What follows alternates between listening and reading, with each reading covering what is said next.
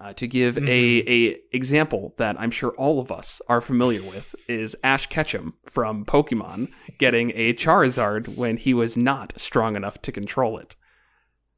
It's the exact same story. I can't say I remember that episode, but I get. I can I'm just picture it. imagining your DM screaming whenever you summon this thing. You don't have enough badges to train me. Providing you no details as to what those badges may be. Welcome to Monsters and Multiclass, your Dungeons and Dragons fix. I'm Kevin Odie, Um, Jared Bornigal. And I'm Will Meldon. and we'll be hanging out with you for a while to talk about anything and everything D&D related. On this episode, we are taking a look at the Drake Warden, one of the new subclasses added in Fizban's Treasury of Dragons. So, let's dive into it. Well, before we do, I would just like to say we are, if, if you're watching this relatively soon after it coming out, uh, we are going to be doing a giveaway of this book. Uh, so if you want a chance to win either a physical or D&D Beyond copy, your choice, follow the link in the description and there will be a link to our Reddit post. Leave a comment and again, you can win a, a chance to uh, to get a, this book, this new book with all of its great things. So do that. And as Kevin mentioned, uh, we're going to be discussing the Drake Warden, the new Ranger subclass. So this is a kind of like a Beastmaster that focuses on dragons and gets a little little Drake uh, that they get to to raise, and then one day ride. And I'm I'm sure this has been something everybody has has always wanted to do, right? Just ride a dragon into combat. Of course. I mean, that's pretty Yes. cool. Like in real life, outside of D&D, yes. Yeah. so the description is your connection to the natural world takes the form of a draconic spirit, which can manifest in a physical form as a drake. As your powers grow, your drake grows as well, blossoming from a small four-legged companion to a majestic, majestic winged creature, large and strong enough for you to ride. And of course, you get some little dragony powers too. Uh, the Ranger as a whole, if you are familiar with Dungeons and Dragons 5th edition, which, boy, I don't know how you stumbled here if you're not, is usually considered one of the weaker classes in 5th edition. I take some argument with that depending on the subclass, but I think this will definitely be exciting to see if, if this is a subclass that measures up and makes the Ranger a worthwhile play, or if it's going to be a little on the, the weaker side. We'll see. Yeah, yeah. Ranger, their their core is yeah not the greatest. So it's super subclass dependent. Um, though they've it's gotten better with the optional features. Yeah, the optional features in. Tasha's definitely uh, help things out. And if you want to see us discuss Mm-hmm. those, click the the thingy right there. And uh, if you don't, then just stay here and just listen to us talk about the the Drake Warden. So let's start by going through some of these features. Starting off at third level, we have Draconic Gift. So, this is the bond you share with your Drake creates a connection to dragon kind, granting you understanding and empowering your presence. You gain the following benefits uh, Thaumaturgy as a spell. So, you learn the Thaumaturgy cantrip, which is a ranger spell for you. Thaumaturgy is a pretty simple cantrip. You can make some noises, you can clean yourself, or is that prestidigitation? That's you're thinking prestidigitation. Thaumaturgy is when you like you grow and boom, make your voice booming, and it's what um basically what Gandalf did and early on in beginning of Lord of the Rings to make uh I think it was Bilbo drop the ring and yeah. Sure. I shouldn't have went into detail on that because I realized I don't remember it all, and there's people who absolutely do. But Gandalf uses it early on in the first Lord of the Rings. But it's not it's not like called thaumaturgy. That's just like an example. No, of no, no, yeah. it wasn't Tolkien was just like, yes, and then Gandalf used thaumaturgy, a cantrip. Like when did when did Lord of the Rings get such a hard magic system? right. uh, so I mean a basic cantrip, I don't really know what it has to do with dragons specifically. I guess you can make your voice booming like a dragon. Yeah, dragons are scary. And thaumaturgy's scary. So it all works Yeah, out. that's kind of like you embody like okay, so a lot of dragons have the frightening presence. mm-hmm. Um, and their stat block, I don't know if that's the exact name, but we're Frightening presence is like- correct. Yeah, make people scared of them just by existing. It's just tapping into that is how I see it. Um, yeah, the detail like you could you just pick one of the effects. Like your voice booms up booms up to three times as loud. You cause flames to flicker, brighten, dim, or change color. Um, harmless tremors in the ground for one minute. Th- Okay, like- that actually- it's that all does sound pretty dragony. Yeah, yeah. very minor dragon stuff. Uh, and then you get Tongue of Dragons, so you learn to speak, read, and write Draconic or one other language of your choice. Uh, and of course, the the one other language of your choice thing being in there in case for some reason you get Draconic from another background feature, racial feature, whatever. So you get another language. That'd be fun. So you don't have that, and then you become a Drake Warden, and then just take like Orcish. right? So you just like just, Just- do just never 'cause, never yeah. learn Draconic. It's not part of your background. You just ignore it the entire time. Yeah. Uh, I'm glad that they've started doing this. I think this was like a complaint of mine when The Alchemist was originally coming out. Maybe it was just the UA. I don't even remember. But I remember saying that there was a, a I took issue with it because you got an ability at third level that would like give you Tinkerer's tools. And it was like, well, I'm going to have Tinkerer's tools already by the time I'm third level. So now I'm just getting a completely dead feature. Well, they've made they've started doing this in this direction. Obviously, they listened to us. Somebody at Yes, Wizards of the Coast that must be is listening to Monsters and Multiclass and has revised the way they do things. Uh, so yeah, you get a free language. This is all just a, a little ribbon ability, but some some neat things to make you feel more dragony. For sure. Luckily, it's not all they get at third. Yeah, that would be embarrassing. Um, end of the episode. No, it's not good. Let's move on. uh, what they do also get is the Drake Companion. So this is their beast companion that is going to be pretty similar to the recent revised Beastmaster companion option with its own little spin on it. I think companions in general, if you look at like the Wildfire Druid, the Steel Defender from the Alchemist, uh, or not the Alchemist, the Artificer, uh, these are forming a bit of a trend or a, pattern with how they are displayed, but I will go over it regardless. So, as an action, you can ma- magically summon the Drake that is bound to you, and it appears within 30 feet of you in an unoccupied space, of course, no dragon drops. Wow, that was not an intentional No, pun, yeah. but I'm gonna just move on. Uh, the Drake is friendly to you and your companions, and it obeys your commands.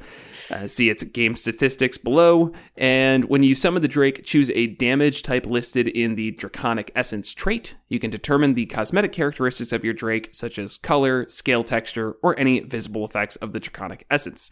Your choice has no effect on its game statistics. Ooh. In combat, the Drake shares your initiative count, but it takes its turn immediately after yours, and it can move and use its reaction on its own, but unless but the only action it takes on its turn is the dodge action unless you take a bonus action to command it. And the action has to be one in its stat block or some other action. So I guess really anything. It's I don't even know why it says that. It has to be an action in its Well, stat it's block saying- or what? There's the list of all the actions characters could do. So it's saying one of those if it makes sense physically, or something in its stat block. It's Right. saying both. It doesn't. Makes sense. It's just yeah. Yeah, so uh, then we get the Drake remains until it is reduced to 0 HP, until you use this feature to summon the Drake again, or until you die. Anything the Drake was wearing or carrying is left behind when the Drake vanishes. Once you summon the Drake, you can't do so again until you finish a long rest, unless you expend a spell slot of first level or higher to summon it. So nothing out of the ordinary there. That's basically been how uh, creature companions have worked for the last year or two now. Uh, so yeah, nothing nothing too outlandish. Right. Shall we go over the actual Drake companion? Yeah. That seems seems like the important. important thing, right? The one that looks like nutrition facts. Yeah. That's all I can see. It's it's we're doing this based off of the there was a, an official preview of this release that so we're recording before the book actually came out. And in there there's like orange banners above it and it makes it look identical to just like nutrition facts, at least American nutrition facts. yeah. And it's all I can see. Drake companion. How many calories is my Drake companion? Let's see.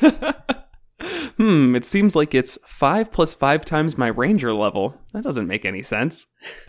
Uh, would you like to read the Drake companion? Sure. So it is a small dragon. Challenge rating obviously is going to vary here. It has an armor class of 14 plus your proficiency bonus. Hit points equal to 5 plus 5 times your ranger level, and they have hit dice of d10s equal to your ranger level, and speed of 40 feet. Strength of 16, dex of 12, con of 15, int of 8, wisdom of 14, and charisma of 8. Uh, one thing I find interesting is those never go up or change. I don't think Um, they normally do. Like, I don't think any of the other companions have that. Anything that does change are things just tied to proficiency bonus. So, like, you'll note afterwards it has true. saving throws in dexterity Mhm. and wisdom. So, those kind of increase. That's true. Yeah, I guess there's other ways around it. So yeah, saving throws of dexterity of one plus proficiency bonus, or wisdom of two plus proficiency bonus. So Yeah.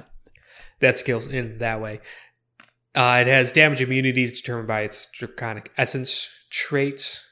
So, that's depending on Um, whichever type you choose at the start, really.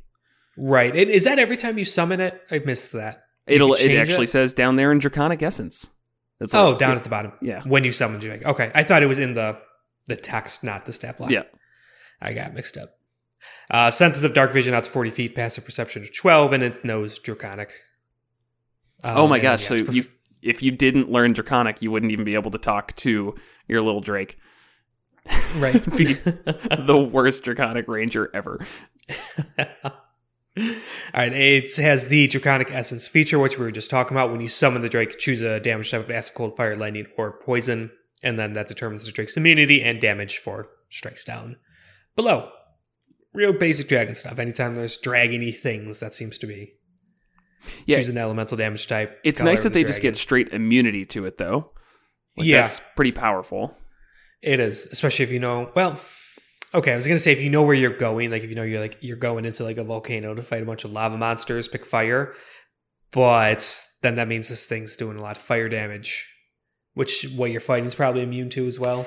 Yeah, that part is a bit of a bummer, isn't it? Yeah, but it does have its bite attack, which is just an uh, weapon attack plus three to hit, plus your proficiency bonus. Reach of five feet on a hit does one d six plus your proficiency bonus in piercing damage. So it always has that to fall back on.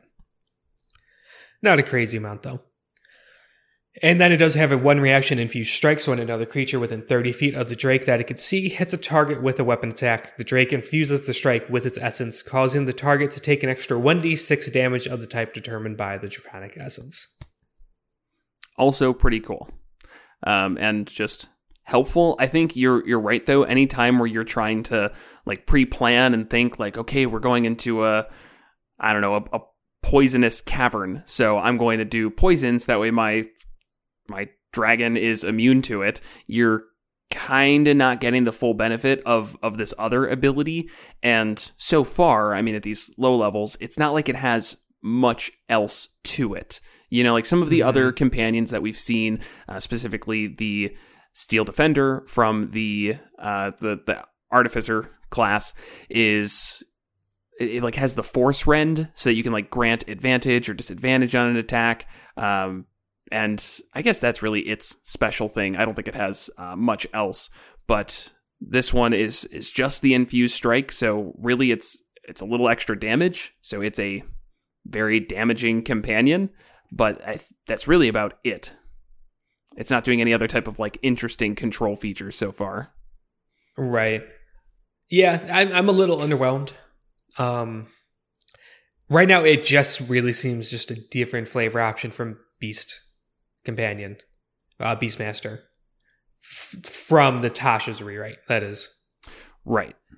because the all like that huge like those paragraphs of text explaining how it works and the bonus action to command it and blah blah blah. That's basically identical. That's almost copy and paste at this point between all different companions and summons and stuff.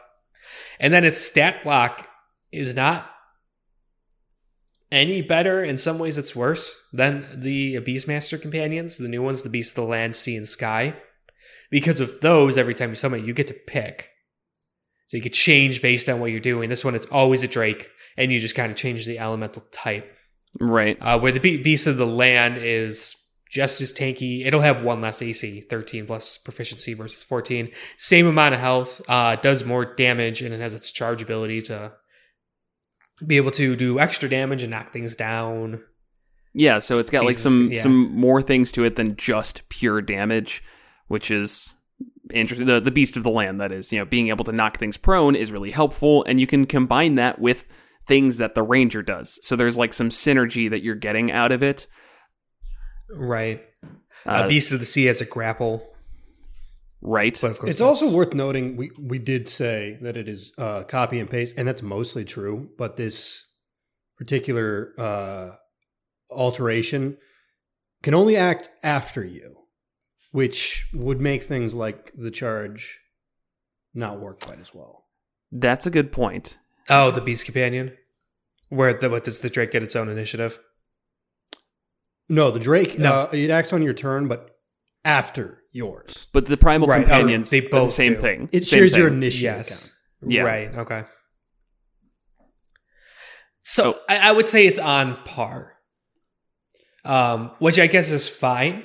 Like obviously we don't want this to like make the Beastmaster just crap, like the, making this the obvious pick.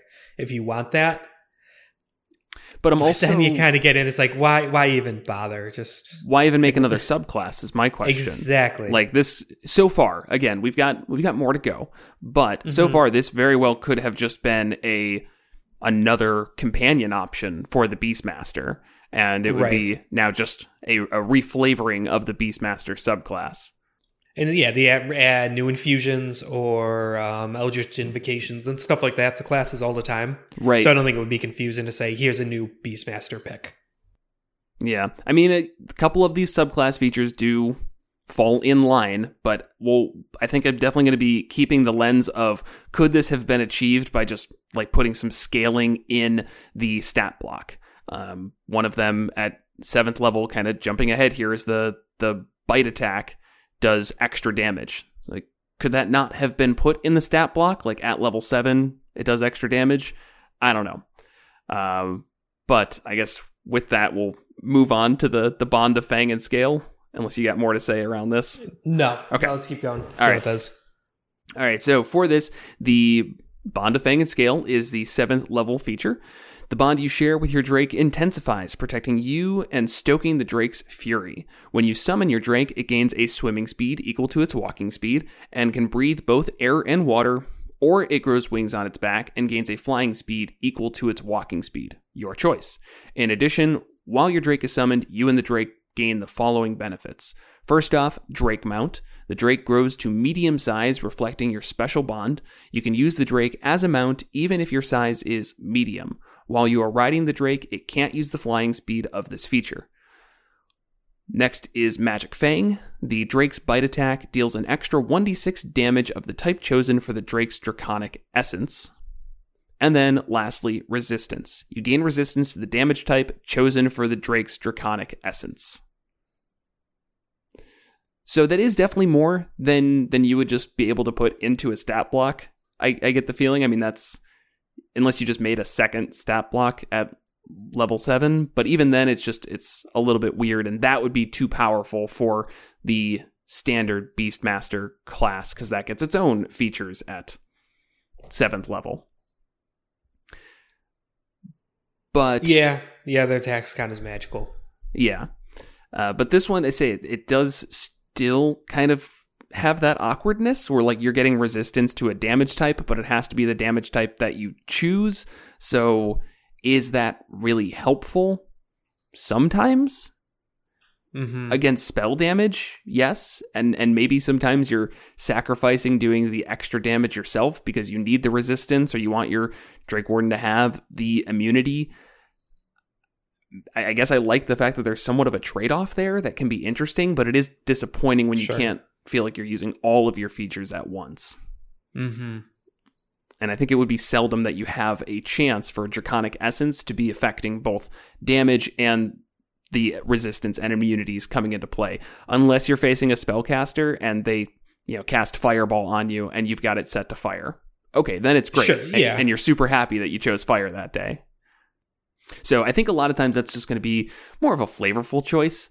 I don't know it really depends on the person who's playing it and the character concept, but I think a lot of times people are going to stick with a specific type of damage. Unless there's some major reason to switch it up, you have in your backstory, you know, you met a blue dragon. So you're most of the time going to make a lightning drake in order to represent that and just consistently have some some lightning resistance. Right. Other areas where it can be nice to have that immunity, just to kind of keep talking about that. Uh, if your your spellcasters in your party want to cast a specific type of damage, you, know, you have a wizard with fireball yourself, then your Drake can be up in the fray and is immune to that fire damage, and that can be nice. So it can be in AoEs and not have to worry about it. But what about the the mounting aspect? Is there any real benefit to that? So yeah, I wanted to bring that one up. It's it's neat. Um I feel like mounted combat in D&D is pretty iffy to begin with. Um where like if you're taking direct control over it then it loses its attacks and things like that. Right. Um but with this one can you get away with it where like you're riding it and you have its movement speed and things like that, but you could still attack and it could still attack because it's an intelligent companion. It gets messy. Mount, mounting is weird in fifth edition. I think by virtue of it being you forcing it to attack, that's kind of overridden. Right. Because you're using like your So you bonus use- action to command it. Exactly. That said, I don't like dragons. I don't really like Okay. riding dragons. I don't think you should ride a dragon at your table. Wow, Why? that's that's helpful. That's so helpful. Why? Just pure intolerance to dragons. One of these days we're gonna we're gonna do a dragon episode and dig into the the dragon that hurt you, Will, and and really figure out what makes you dislike dragons. Like crack that nut. um, also, this could be accomplished through just the Beastmaster. So, like, the Beast of the Land is small. Um, or, I'm sorry, is medium. You could be a small character and ride it. Same with Beast of the Sea.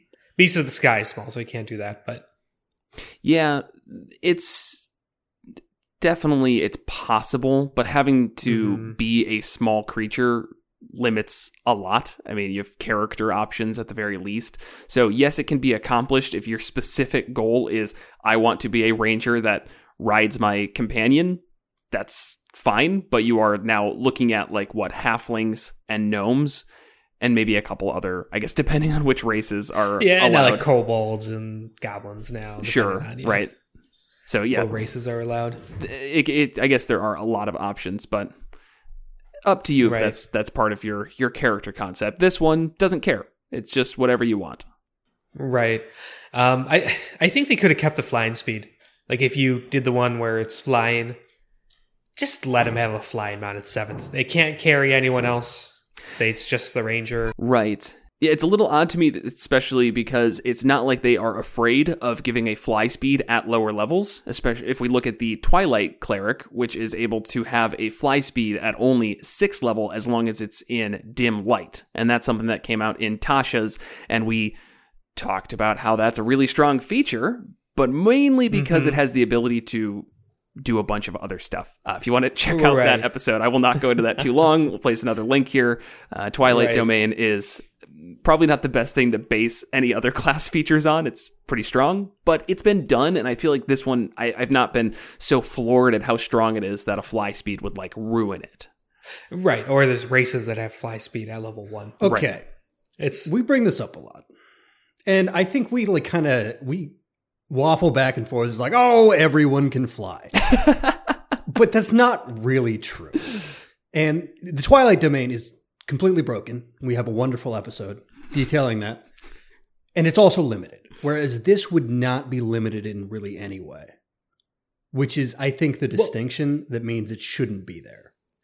kinda. It's not. The ranger doesn't have a fly speed. The ranger can mount a drake, which has a fly speed.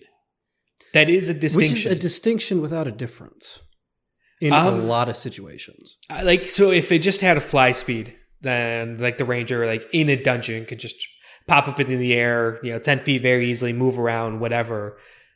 Where if I could very easily see it being ruled, no, your Drake does not have room to fly in the space. It, it is It'd like it's pretty a, small, but sure, that's that's reasonable enough. Um, and also, fly is a third level spell, isn't it? yeah, So that gets online at fifth level, basically. And that's Yeah. not that limited. I mean, sure, the wizard or whoever is able to learn it has to know the spell and has to expend a a resource, but I I don't feel like it's so far fetched to say at seventh level you can have a fly speed. Heck, even if they they wanted to keep it, maybe make it half the speed. So when you are mounted on your Drake, it's got 20 feet fly speed instead of 40. sure. Just your comically exhausted Drake companion. yeah. Um, something like that. So yeah, I mean, it might get around some some puzzles if you want to say that, but it's not able to carry absolutely everybody. In an instance where you do want it to do want to carry more than one thing, I mean, we've gotten around that in our game around these levels with the druid's wild shape turning into a giant eagle. And that's much more frustrating than this would be to me. Because that's like long distances. This is nowhere near the fly speed. Right. At least I think. I forget what giant eagles. They might have 40 as well, but they can carry like two like 60. creatures. Yeah. Their fly speed. yeah, and I did the math. They can carry like a wagon. like a There's wait, wait, a definite difference. like a like a red flyer or like a covered wagon. why would it be able to carry that? Those don't exist. Red flyers or covered wagons. Wait, both of those things exist. Former. I'm talking about like I don't think there's wagons like because there's like, like, had kids red. kid. fl- okay. Peasants know wagons because they live in them. I think. I, You've never been a D&D peasant? Do you just imagine every time we're playing, anytime you're talking to a peasant, they're just like they just have a wagon, like they don't have homes. where's this guy's wagon? Where does he live? So I don't know. I mean, I am somewhat on the fence, but I I stand by the fact that I haven't been so blown away by the rest of the the class up to this point that I feel like a fly speed is going too far. And that's Exactly. That's, yeah. But let's keep going Yeah. because it keeps the whole point of this is the Drake grows with you and grows stronger. yeah. All right. At 11th, they get Drake's Breath. Uh, as an action, you can exhale a 30 foot cone of damaging breath or cause your Drake to exhale it. Choose acid, cold, fire, lightning, or poison damage. Your choice does not have to match the Draconic Essence choice, which is flavor wise odd, but mechanically neat, I guess, is how I'll put that. Each creature in the cone must make a dexterity saving throw against your spell save DC, taking 8d6 damage on a failed save, or half as much damage on a success. This damage increases to 10d6 at 15th. Once you use this, you can't do this again until you finish a long rest, or you expend a third level slot or higher. Um, 8d6 happens to be the exact amount of damage of a fireball, so I think that's got like a good comparison to Sure. it. 30 foot cone versus what, 20 foot radius sphere? Is that fireball? 20 foot? It's not whatever. Yeah, it's a 20 foot radius. Yeah. Yeah, so 40 foot. Yeah. I call it comparable. And then you get a free one, and you can change the damage type every time you do it, or then the third level spell after. I think it's a good ability. It's just maybe online a little late at 11th. So that said, it it may come on a little bit late, but rangers don't get third level spells until ninth level. So That's a good point. it's like kind of close, and it's the closest, uh, I guess, ability after they get third level spells, since there's only seventh and eleventh. And it would have been weird if they just threw this in at ninth level when there's normally not one.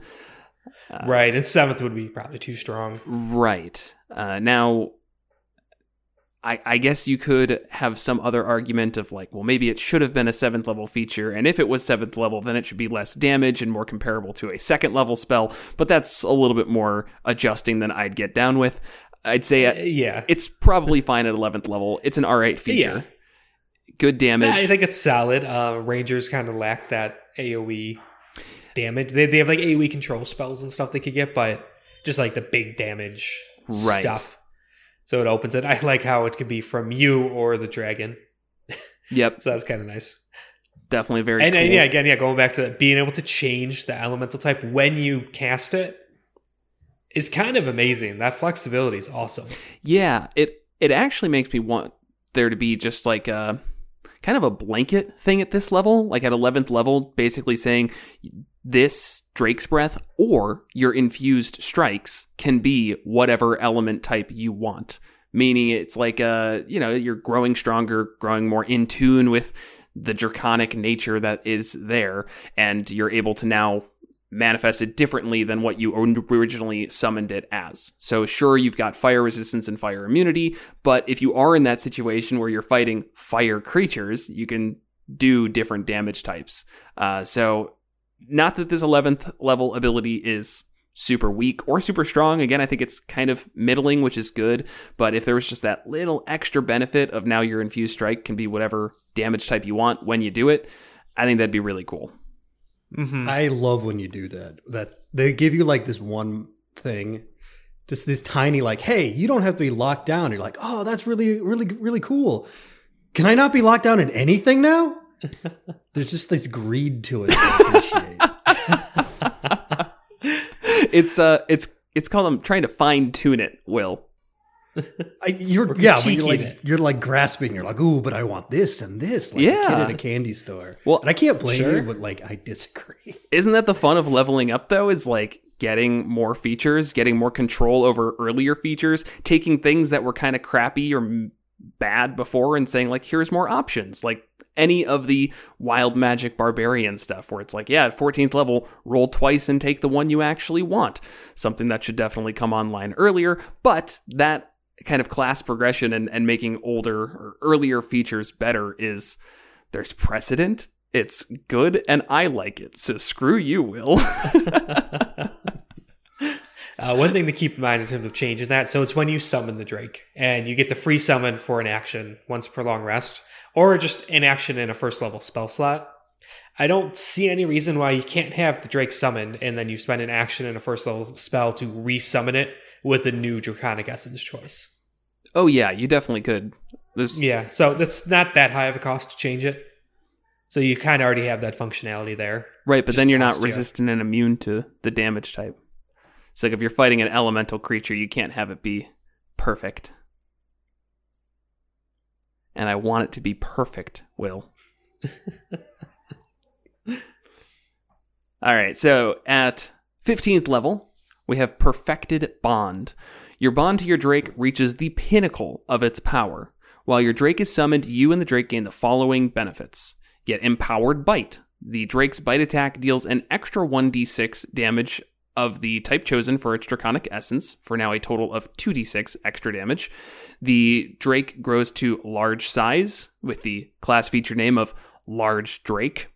I that's it. Uh, when you ride your Drake, it is no longer prohibited from using the fly speed of Bond of Fang and Scale. So, what were you talking about? Maybe having that at 7th level, you actually got to wait until 15th level, where at this point, flying speed is not a care in the world. So, a little bit late, but whatever. And lastly, we get reflexive resistance. When either you or the Drake takes damage while you're within 30 feet of each other, you can use your reaction to give yourself or the Drake resistance to that instance of damage. So just continue in line of the Drake gets stronger, which again is also somewhat in line with the Beastmaster, but I guess this gets stronger in other ways. Yeah. Um, you know, so a lot of times we'll talk about like dips and stuff like that. If or if you just go only going three levels, low level type thing. So I guess I'm skipping ahead to like the. We could talk about specifics of this one in a second, but kind of talking about the big general thing here. Um, I don't functionally do not see a huge difference between a third level Drake Warden and a third level Beastmaster. Sure. But then, uh, sure, it diverts. So I am taking back my criticism from early on. It's like, okay, it diverts enough. And I know I did read this before, but like that just didn't. It was more natural that you, Yeah. you came to this conclusion on air. So, Yeah, that's usually how it goes. I'll sit down, I'll read the stuff, and I have my thoughts. And then that was like three days ago. And then I quickly looked through. It was like, oh, yeah, I remember my thoughts. right. Then we talked through it. It's like, no, I'm an idiot. How, this is why our conversational thing works. I don't. I don't think like I could do this solo where I just like talk at a camera about. Yeah. No, say that usually happens to me too, but the the voice in my head calling me an idiot is just Will. Oh well, yeah, that's a given. Yeah. I mean, so. Um, I would agree with you though. I I do think they've they definitely did make it unique enough that it didn't need to be a battle master. My question may come back to Beastmaster. sorry, Beastmaster. It's it's a fighter subclass now. uh, my question is is I guess did it need to be a separate one in the first place, or could like the flavor have been achieved with less work? And and that's really it. And I, I don't have that as a complaint, more of just like a a, a unnecessary pontification. that's what we're here for. Beastmaster is a relic of shame that was barely, barely salvaged by Tasha's Cauldron of Everything, in my opinion. I don't think that class is very interesting or fun, even to this day. It was just plucked out of oblivion and complete uselessness and replaced with something that actually works. I appreciate this as a unique class in its own right. The Drake Warden. Yes. Yeah. It, it does feel have that feeling more of like dr- growing with your companion here, which I, I know I just said Beastmaster has that, but there does feel this disconnect. I think maybe because you could change it every time. And so it's like you're just summoning between these different beast types. It's kind of more like you're a summoner, not that you have an animal friend. And Mm. obviously, you could roleplay it where that's not the case and you only just pick one and stick with it. But then you're kind of hindering yourself. Or same if you go to the pre Tasha's one where you do just pick one. And then, like, that's a really weak class overall. I like with this one how it's kind of nails both between the the flavor of it combining well with the mechanics that you two are really growing strongly together. Yeah. Yeah, that's fair. And I think that this this definitely was a an attempt, I think, at at making Beastmaster a more it, it's a different type of Beastmaster, obviously, but it's like it's trying to make that more of a option for the Ranger. So it definitely feels a little bit stronger than the Beastmaster. Gets some more damage, definitely, and some more Yeah, options. The ability to ride it, I think, is something that uh, would have been fitting for Beastmaster, but as we talked about earlier, is really only possible in some niche cases of you being small or your DM being nice, but that's kind of outside the, the rules there. Uh, but we still haven't talked about the 15th level features. Mm-hmm. Right, right, right. Yeah, sorry, we're jumping around. Before we do all this, uh, really, I mean, the empowered bite, not much to talk about. The large drake, I guess we've talked about. You can fly now, great. Uh, but then the well, reflex, empowered bite, it is important though that the damage scales nicely. It's not just that's an, another failing. I think of Beastmaster one where it just scales based off of your proficiency bonus. So it's like one extra damage like every few levels. That's not a ton, and then all of a sudden it gets uh, extra attack, which is like this huge jump. I like how this one scales. right? And for that one, it takes until 11th for Beastmaster. It takes until 11th level in order to get uh, the extra attack. Right. But this one at seventh, and then again at fifteenth, and then yeah, you're going three d six plus three plus what's your proficiency bonus at fifteenth? Six, No, it's still five, I think. five. Okay, think. so three d six plus eight for a bonus action every turn, It's gonna and then me. with the infused strike for somebody to do an extra one d six. Okay. yes, your proficiency bonus goes up to plus six at 17th level. Okay. So yeah, I mean that's that's pretty good damage just once per per turn. Uh, I do generally like multi attack more because that means more chances to crit and less potentially wasted turns. But I think Right. even if the bite doesn't hit, the reaction of this infused strike, just getting an extra one d six damage for free from for somebody is pretty nice. hmm And that sh- should stack with Hunter's Mark. So Yeah. if it's to the Ranger who has Hunter's Mark up, you know, you get a little bonus action dependent there because Hunter's Mark is a bonus action to get up. But you don't just need a bonus action to use its reaction. No, no, you don't. Because that's just a, a thing that it kind of does independently of you. So Right. if for some reason you do need Hunter's Mark, you're not like it's not like oh I won't be able to get any benefit out of my Drake this turn. Uh, it's still soaking up damage, which I don't think we've mentioned, but that is one of the major benefits as you get into the mid tier levels with one of these creatures. I mean, adding an extra five plus five times your ranger level to the battlefield in HP starts to add up Mhm. pretty quickly. I mean, that's that's damage that it can take, and you can bring it back for only a first level spell slot and a action. Right. Yeah, it's definitely a bit tanky. Um, it's kind of like I said, kind of in line with the beast, the land beast one, um, which is also tanky. So it has one extra AC, but the 14 plus your proficiency bonus in AC is actually pretty solid. 16 AC when you first get this. Not too long after going up to 17 AC. Like I mean, there's a lot of player characters that's like that's where they sit. Right. Definitely. And even looking at some of the other companions, not comparing it to the Beastmaster, but like the Artificer, which is a half caster with a companion, so that's a Right. pretty direct That's- comparison. Uh, that is armor class of 15 forever. That does not stack or go up ever. Uh, the hit points, though, are calculated a little bit differently, and I'm not sure why it says the uh, the the Rangers Drake is a D10 hit die and the Steel Defender is a D8. The HP for the Steel Defender is Mhm. two plus your intelligence modifier plus five times your artificer level and says that the Steel Defender has D8s equal to your artificer level. So if it's a D10, officially that should be six, not five that you get per level. So I don't know why they said it's a D10. I don't know. I. Is this stuff that like I think it's something mind- that only I care about? I think, um, but Maybe. officially your Steel Defender will end up with a little bit more health, but just barely. I mean, we're talking about like two HP more because it's two plus your intelligence modifier, so you can get a seven plus five times your artificer level. Oh right. But that doesn't really matter. not a huge but the, the thing that does matter, much less AC. Right. But the thing that does matter is that the AC is significantly higher and goes up significantly higher. I mean, if you get your proficiency bonus all the way up to plus six, you've got 20 AC on your companion, and that's really nice. hmm Um, you said not so much to say about large drake because we already talked about that, but not not so much mechanically, but just role playing flavor. I kind of love it because you you will now have a large companion, like a large dragon. That's a companion. That's It's true. That kind of makes you stand out. that that's just like a cool character concept. I like that idea, and you really don't see it. Everything else is medium or small. right. Right. But this is like straight up riding into town with a large drake. Now, at this point, since it is large, do you start to allow other members of your party to ride along?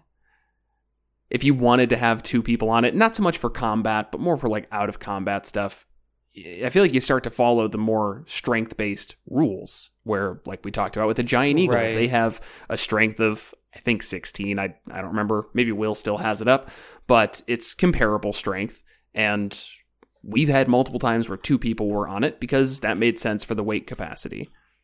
hmm Yeah, I'd say probably two. You know, just kind of take a common sense approach to it. I don't think you need to Gross. math it out every time and take their equipment and gear into it. Just you know, and then you can maybe easily say, you know, in combat it's going to be difficult because sure it could physically carry you, but it's not having the speed needed for combat Right. if you don't if you don't want to open it up or just let it open up and they figure out some cool combos where it's the ranger with a longbow riding on the back of a dragon with his wizard behind him casting down fire spells like all right that's kind of cool That's or lightning cool. spells yeah just let it happen it's fine And this is 15th level. Th- This is where I say yes, getting higher. everyone can fly. yeah, definitely agree. I say at that point, it's def. It's just more about the the coolness factor and and let things be cool because it's it's 15th level D and D. The game's already broken in some way or another. As a DM, you've been adjusting to it for this length of time. Just keep doing that. If the party is Mm-hmm. riding around on the Drake, find an enemy who has that uh, that that thing that forces dragons to come to the ground, or just I think it just removes Anything. flying speed. Um, yeah it- Earthbind. yeah, Earthbind. Is that it? yeah that sounds right Uh, the the spell that usually doesn't work on dragons, but on a drake with plus three strength, yeah, it's probably going to work. And no saving throw bonus either. Yep. Right. Or legendary resistances. That's what this class needed. legendary resistances. Yes, th- that's what this class really, really fucked up. It should have eventually just become like pick a dragon, bud. Right. You can pick any dragon. At 20th Even level, uh, it's just Tiamat. Yeah. Just get t- Tiamat's your pale. for a first level spell slot. Uh, so then, talking about the reflexive resistance, that is pretty good ability. Again, when either you or the Drake takes damage, and it's been like 20 minutes since I originally read it. Uh, when either you or the Drake takes damage while you're within 30 feet of each other, you can use a reaction to give yourself or the Drake resistance to that instance of damage. Um, so pretty good feature. This is also well, it's it's better than that rogue feature actually, because there's the uncanny dodge, but that That's specifically is on when- attacks. Right. And then, yeah. And evasion, which is on dex saving throws. Right. This is So just they, they wide open. any force of damage, yeah, or kind of what I would compare it to is absorb elements. hmm First level spell reaction. To, but that's a only certain damage types, fire, acid, lightning, things like that. This is yeah, literally any damage, Yeah, which is neat. definitely like that. One thing I was a little surprised by is going with you saying absorb elements because that seems pretty fitting. They don't get a list of spells. Uh, usually, they have it so that the rangers get a list of spells, at least for the ones that came out in Tasha's Fey Wanderer ones. and the um, Swarm Swarmkeeper. They got a spell at third, fifth, ninth, thirteenth, and ninth, and seventeenth. Uh, that was just always prepared, and this class does not get that at all. I guess their spell is being able to summon a dragon, though. Yeah. I think it could have benefited from it. You're right. I didn't pick up on that, but I'm surprised they didn't because usually once they like start doing that, you'll start seeing it. That's how it goes. Like And all it's- druids now have like a unique way to use their wild shape. Um, rangers were getting spells, but apparently not anymore. And that's with for not right. New sorcerers do. Yeah. that's been for every single non-player's handbook ranger for from since Xanathars is really what I'm getting at. Uh, Monster Right. Slayer, the Horizon Walker, Gloomstalker, all of them had some spells. Uh, hopefully, that's that wasn't just like left out of the the preview, and it's not going to like have the official release in a couple days here and, and prove us wrong. But from what I'm seeing, no spells. Was, wasn't this officially given as the? Yep. But this I mean, is if- the whole subclass. Yeah. That's what they said. So maybe if That- Wizards of the Coast neat. would just directly send us books early, we wouldn't have these issues. Huh, Mm. Wizards? You're obviously listening to us. You've taken a lot of suggestions. One day that'll work. Right. So then let's kind of talk about the, the class as a whole. I think personally, I actually like where it ended up. I think that at earlier levels, Mhm. it doesn't feel like anything drastic, but that's how I've always felt with these companion types because they start with such little HP at the beginning. It's hard to make them like a, a major focal point of your combat. You could probably expect to have a few combats where they might not even be involved, but that could be said for Barbarian's Rages or a Wizard's Spells in the first couple of, of levels where they only are going to have a couple first level or second level spells and relying on cantrips more often. But Mm-hmm. near the seventh level or so, it picks up pretty nicely, and I feel like it's I don't know, it's it's pretty solid. No, I definitely agree. I, I think this would be a fun one to play, um, as long as you're getting up there in level, Mm-hmm. as you were just kind of saying. I, I mean, it's fine at lower ones. It's just not particularly compelling The only thing I will to me. even to combat my own words there, it's a lot of damage at low levels. Because at third level, you would have a basically a bonus action attack as well as this infused strike as a reaction. hmm So you are definitely going to be putting out more damage than just about anybody else. Yeah, I say the bonus action for an extra one d six plus two. Then it's free reaction. It doesn't use your reaction, right? Mhm. That's just for an extra one d six. And then say you have Hunter's Mark up. Another D6. Three d six plus two plus whatever your actual weapon is, say D8 Yeah, plus you know four, five, whatever. sure. Plus like a billion because your DM gave you a cool yeah. magic weapon. Right. yeah, that is really solid damage. And And then, then you got a cool little dragon buddy. and then you get a cool little dragon buddy. And so let's let's talk about some of the origins. So uh, usually they provide like a, a little table of of ways that this may have come about. Obviously, they are just inspiration and not the only options you get for your uh, your Drake Warden character. But yeah, definitely need to talk about the role playability of the class beyond having a dragon, because that's really all it's been so far. Is you got a dragon. Uh, so some of these origins, first one we have is you studied a dragon's scale or claw or a trinket from a dragon's hoard, creating your bond through the token's lingering draconic magic. Second one is a secret order of rangers who collect and guard draconic lore taught you their ways. Third, a dragon gave you a geode or gemstone to care for. To your surprise, the drake hatched from that stone. Four, you ingested a few drops of dragon blood, forever infusing your nature magic with draconic power.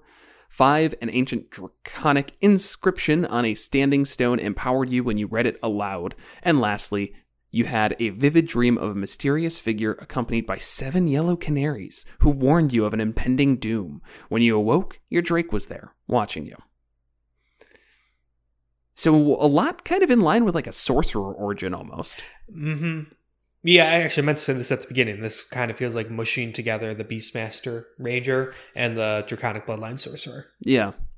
Which, I mean, makes sense. Uh, depending on your game, I, I doubt finding and raising a dragon is going to be like a, a common thing that just anybody can do. Um, Right. but I could see a lot of, of role playability from trying to learn how to control that magic once you have it in your hands. However, it comes about, it would be pretty terrifying. And I'm sure a lot of people would be like, you've got a, a literal dragon that you are raising.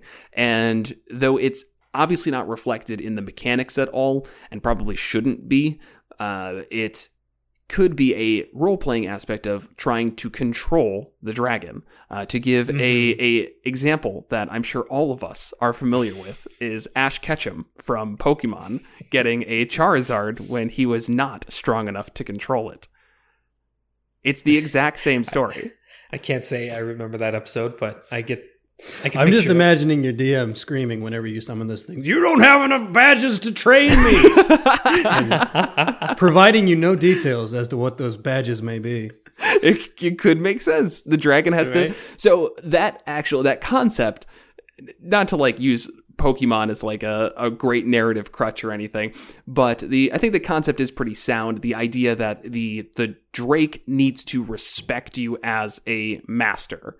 And I wouldn't say gym badges are the right way to acquire that respect, but if you want it to be something so on the nose, that's fine. This this character can be Ash Ketchum if you want it to that's on you. Uh, but having some form of trials, maybe they they meet with another Drake Warden or people who are of this, as it says, the uh, oh, which one was it? A secret order of rangers who collect and guard draconic lore taught you their ways. Uh, so maybe that isn't how you came about the the origin in the first place, but it is how you learn to control it, harness it, and and grow with the dragon and earn its respect. And maybe it's like my favorite Cuba Gooding Jr. movie, Snow Dogs, and you have to bite the ear of the Drake. Beautiful. I don't know why I reference Snow Dogs as much as I do in my life, but I don't know if it's the first time on the show, but it's not the first time in the last know. month. No, it's definitely not. Such a bad you movie. got a Snow Dogs problem. don't even like it. It's a really bad movie. But I, I love the overall concept of yes, it's a lot of cool role playing moments of kind of fighting with and trying to work with the Drake.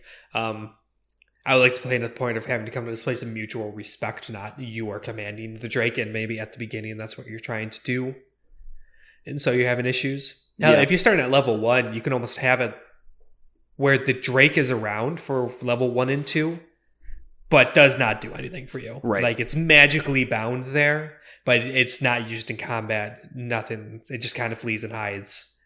Um, you get no benefits from it, so you don't actually get any of the mechanical stuff. But it's those first two levels that you getting to at least a base point where you like come to a mutual understanding and start working together on your third level up. Right. And I imagine the the ranger with like a, a book of common to draconic as they're like trying to learn it and like teach the Drake basic commands.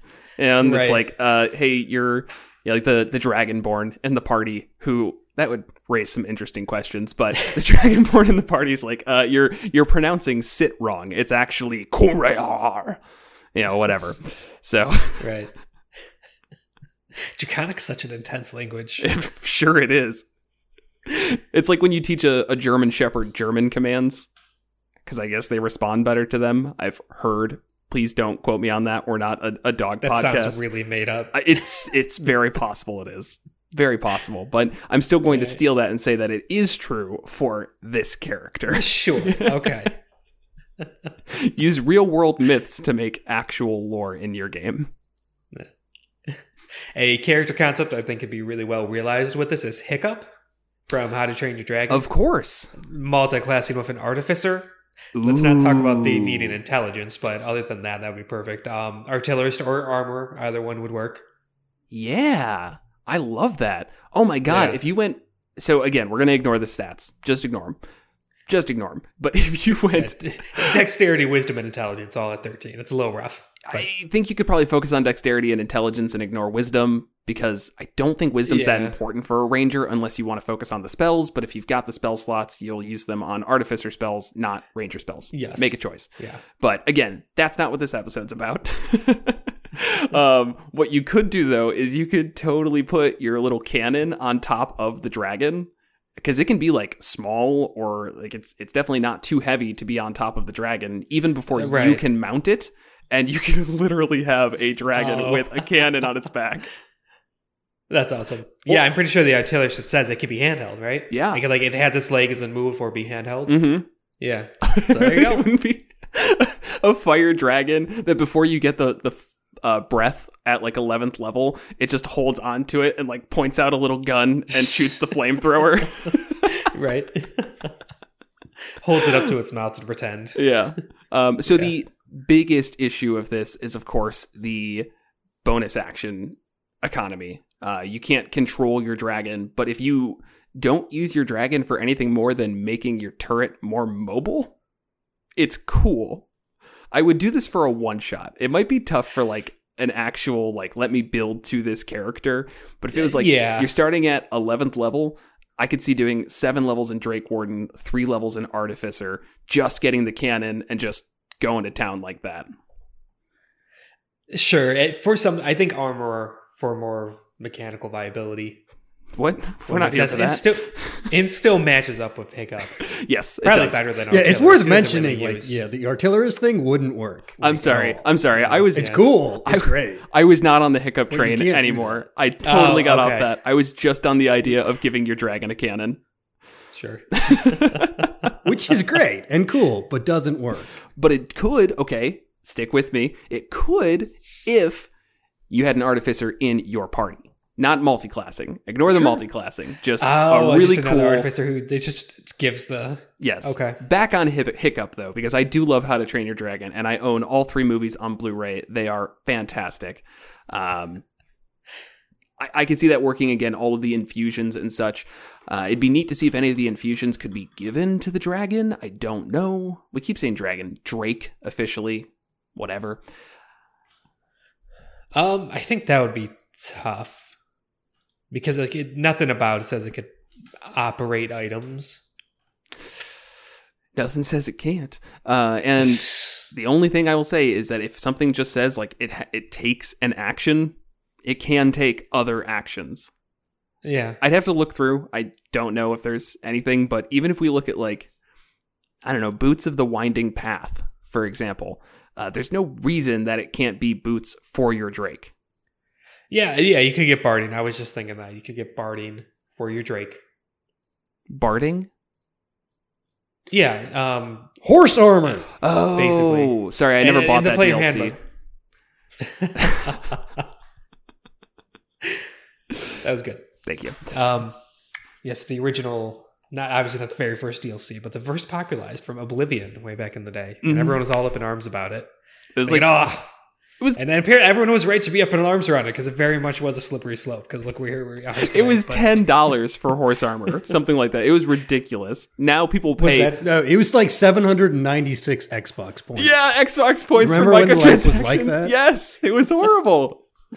They're like, oh, how much does this cost? Oh, uh, it costs seventy five Microsoft points, and uh, you've got fifty. So how much money do you need to pay? We don't know. It was the first Bitcoin. Don't. That's going to upset somebody who really likes Bitcoin. or really likes Xbox points. We can upset both sides of the fence. Uh, but yes, Um, but yeah, there's a whole player handbook section about barding and how to do that. It gets really expensive, especially for like exotic things such as a drake. But right. Yeah. then you can infuse the barding.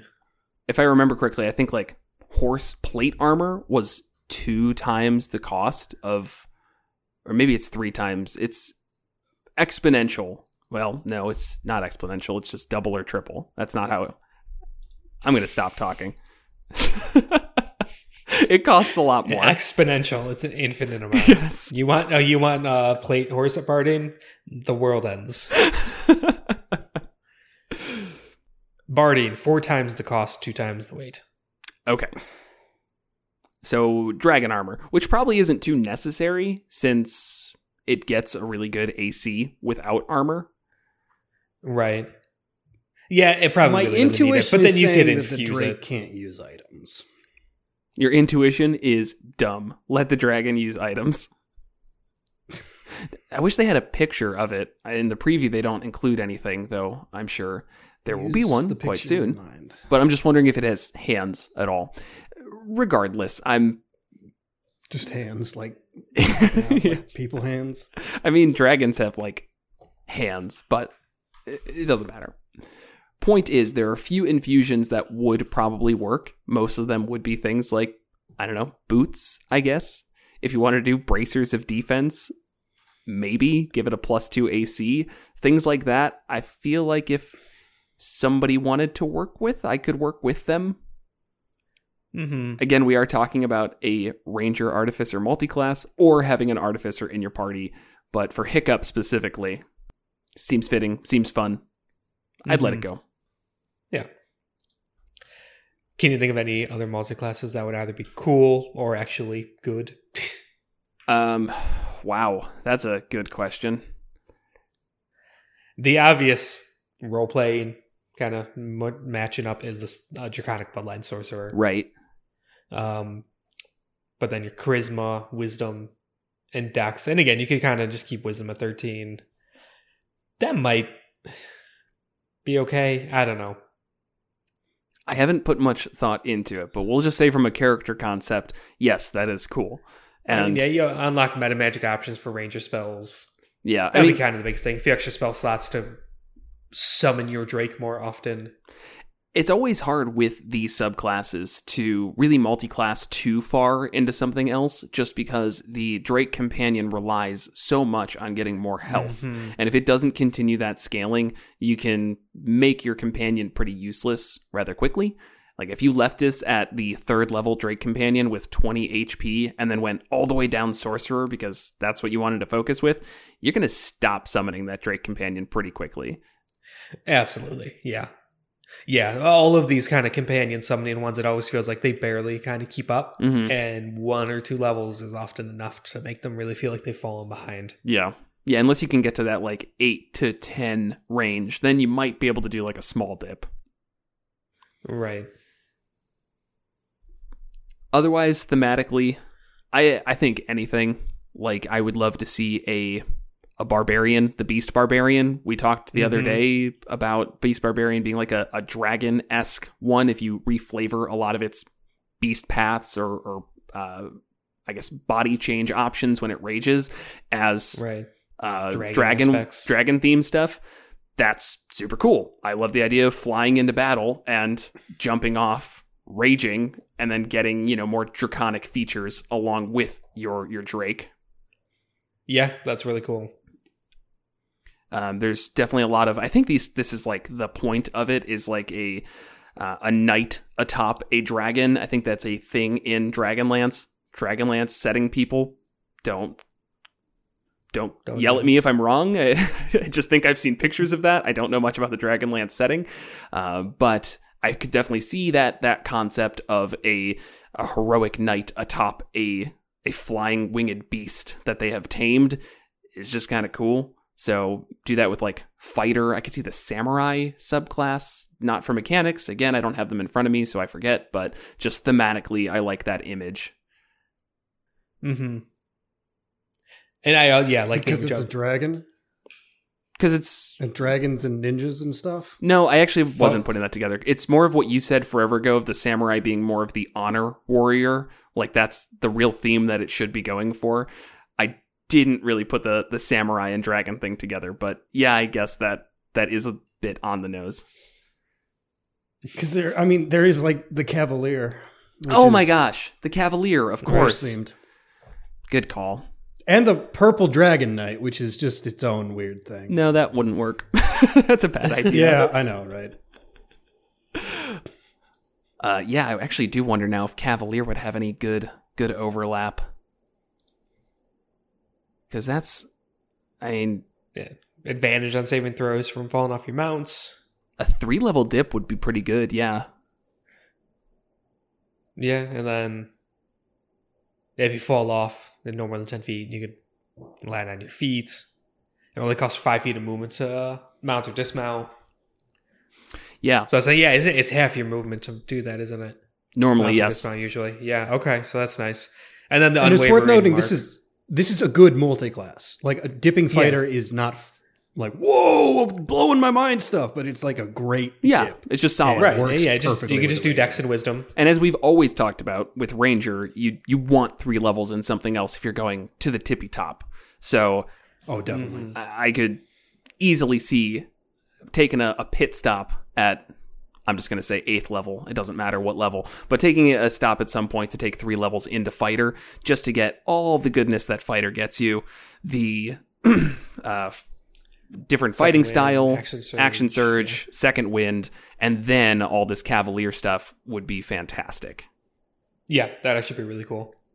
Um, and I I would like to I would want to still go melee based just for the imagery of it because I like even like you were with the barbarian one too any of them that would work of you and your drake side by side fighting into something as opposed to like you in the back taking pot shots with your longbow Yeah. as your drake's up there. It's like I th- that's probably the more optimal way to play it. Well, Um, it's safer for you and kind of let the Drake tank, Mhm. so to speak, because it's less, it's significantly more expendable because it's just one sp- spell slot and it comes back. Um, but I like that imagery too much of you and your Drake side by side up in the fray, tearing through your enemies. Yeah. No, that's amazing. So I think a lot of multi-classing potential, honestly, and doesn't need much as long as you can just go three levels into something. I think you could get a pretty big boost out of it. And I think three levels is safe with we were talking about, you know, the health aspect. I think you'd still be okay. Like sacrificing Yeah. 15 HP for a huge amount All of potential. It's it's Mhm. worth it. It's worth it. Yeah. What I probably wouldn't go is Rogue, just because a lot of bonus action requirements there, uh, or yeah, just a lot of bonus Not action stuff. But yeah, lots to do with your bonus action. Yeah. Could be some benefit having your Drake be with able to sneak attack. attack, yeah, but I was gonna say. That's pretty nice. Um, officially, okay, I might actually be taking that back because it can move without you commanding it, right? In combat, the Drake shares your initiative count. It can move and use its reaction on its own. So you could officially just not use the bite and still get the reaction and everything, and make it more focused on taking damage and giving you the sneak attack. Basically, like a really souped up And the infusion. familiar. Sure. Um, but eh, you know that gives you your infused strikes as well. Yeah, and as a rogue, you don't necessarily need to use your bonus action every turn. It's to dash, disengage, or hide. Yeah, but like you're gonna use it every turn. I, I don't. I think you're too lenient about hiding as a bonus action. We could talk about that separate, but yeah, it's it's just so weird. And every I- time we've talked about it, I feel like it's just it's just odd as a whole. And I don't love the the way hiding works Yeah. just in general. Yeah, so if that becomes more of a strict thing to be able to do it, and then you know dash and disengage as a bonus action, you may not want to. Right. That's true. That's true. Um all right. Anything else around the the Drake Warden? No, I think we we're pretty thorough there. Um, overall, I'm happy with it. I like it. Me too. Yeah. I'd, I'd be interested in playing one. Like I know our campaign's coming to an end, and we're talking about like mini, the kind of adventures, you know, month or two long stuff coming up. One of us might need me a Drake Warden you if we got a higher level one. you you've talked about wanting to do an artificer, you've talked about wanting to do a Yeah, Drake I Warden. know. It's Maybe you're just gonna play Hiccup. yeah. Maybe I'll just play Hiccup. Yeah. All right. Uh, I want then to play a Stars Chart Druid. That could fit in there, right? just multi-class at all. That's Yeah. how you play every character. Is just take every single multi-class. mm-hmm. So, if you enjoyed the episode, make sure to like, comment, subscribe. Always supposed to say that stuff earlier, but I haven't. Hopefully, you've stuck around. And if you have stuck around, show some appreciation with a comment or a subscribe or whatever. Um, thank you, as usual, to our affiliates, Metallic Dice Games. If you want to get 10% off your dice order, you can use the code MM10, and we get a bit of the, the proceeds there. So check them out. They've got amazing, not just metallic dice, but also crystal dice and more reasonable, just resin dice. Uh, all of them are absolutely beautiful, though. And as mentioned, we do have a giveaway for this book. If you want to get your hands on it and haven't yet, or maybe you want a digital copy and you've already got a physical, or already have a digital and want a physical, whatever, we're not going to ask you if you already own it. Uh, you can head on over to the link in the description and enter in. Uh, and lastly, thank you as always to our patrons Jeff W., Joe P., Vincent M., Isaac M., Sentinel D20, Star Shinobi, Adam A., Home Bakery, Ed G., Bob F., and Craig A. You all are awesome and help support the show, and we appreciate you endlessly. Exponentially. It's getting out of hand. yeah. Appreciation. And that's all I got. cool. As always, thanks for watching.